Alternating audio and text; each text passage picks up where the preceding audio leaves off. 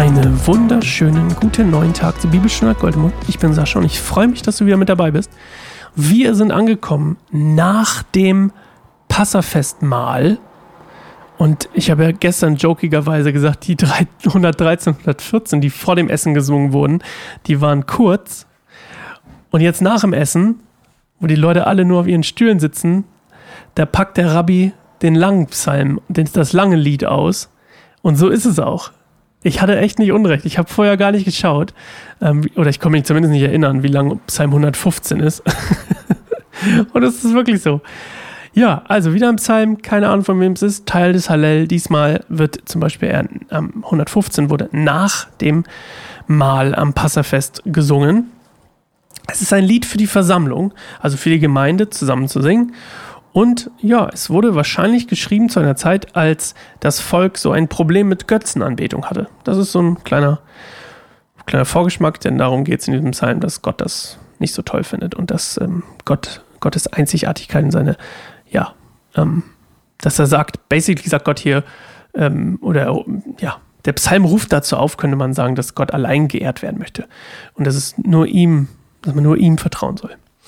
Und auch das passt ja irgendwie zum Passafest. Ne? Bevor wir das jetzt lesen, machen wir eine Minute Pause, hören in uns rein, bereiten uns vor für Gottes Wort, diesmal ein bisschen länger als sonst. Oder nicht als sonst, aber als gestern.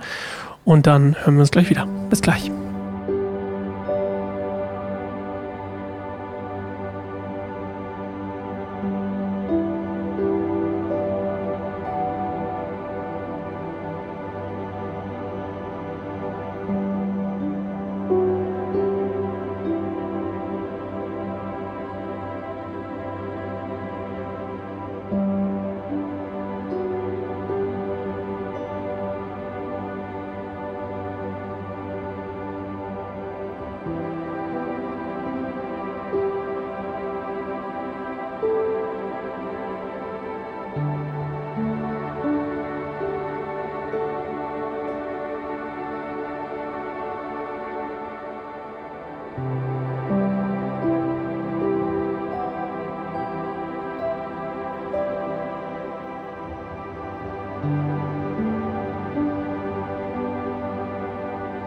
Nicht uns, Herr, nicht uns, sondern dir steht Ehre zu für deine Gnade und Treue.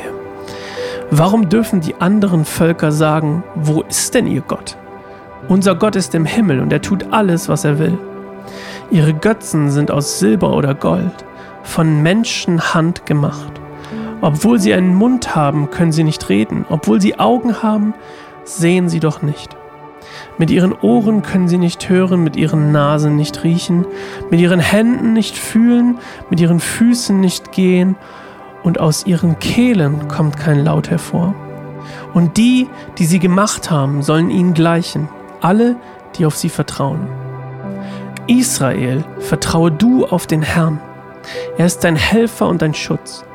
Ihr Priester Aarons, vertraut auf den Herrn. Er ist euer Helfer und euer Schutz. Ihr alle, die ihr den Herrn verehrt, vertraut auf den Herrn. Er ist euer Helfer und euer Schutz. Der Herr denkt an uns und wird uns segnen. Er wird das Volk Israel und die Priester Aarons segnen. Er wird segnen, die den Herrn verehren, die Kleinen und die Großen. Der Herr gebe dir und deinen Kindern viele Nachkommen. Ihr seid vom Herrn gesegnet, der Himmel und Erde gemacht hat. Der Himmel gehört dem Herrn, die Erde aber hat er den Menschen gegeben. Die Toten können den Herrn nicht loben, denn sie sind dort, wo man für immer schweigt. Wir aber können den Herrn loben jetzt und für alle Zeit. Halleluja. Ja, auch wieder ein sehr selbsterklärender Psalm. Ich, ich mag manche Psalme, vor allem wenn sie nicht von David sind, liest du und du denkst, ja, okay, muss nicht viel zu erzählen. Gott ist der einzige Gott, er mag keine Götzenverehrung und hier wird nochmal darauf hingewiesen, dass Israel das bitte nicht machen soll. Und ähm, ja, natürlich, wie gesagt, zu einer Zeit, als Israel ein Problem damit hatte, was übrigens häufig der Fall war. Direkt als ja, als Mose vom Berg Sinai zurückkam, haben sie irgendwie so eine goldene Kuh angebetet, falls du dich erinnerst. Und ähm, ja, ist auf jeden Fall immer wieder ein wiederkehrendes Thema. Ne? Fast eine Sucht, die immer wieder hochkommt. Aber ja, also, das ist eigentlich das, worum es geht. Und ich ziehe das hier auch nicht unnötig in die Länge. Und äh, freue mich, wenn du morgen wieder einschaltest zu einer neuen Folge Bibelstunde Goldemund und äh, zu Psalm 116. Bis dahin, mach's gut und tschüss.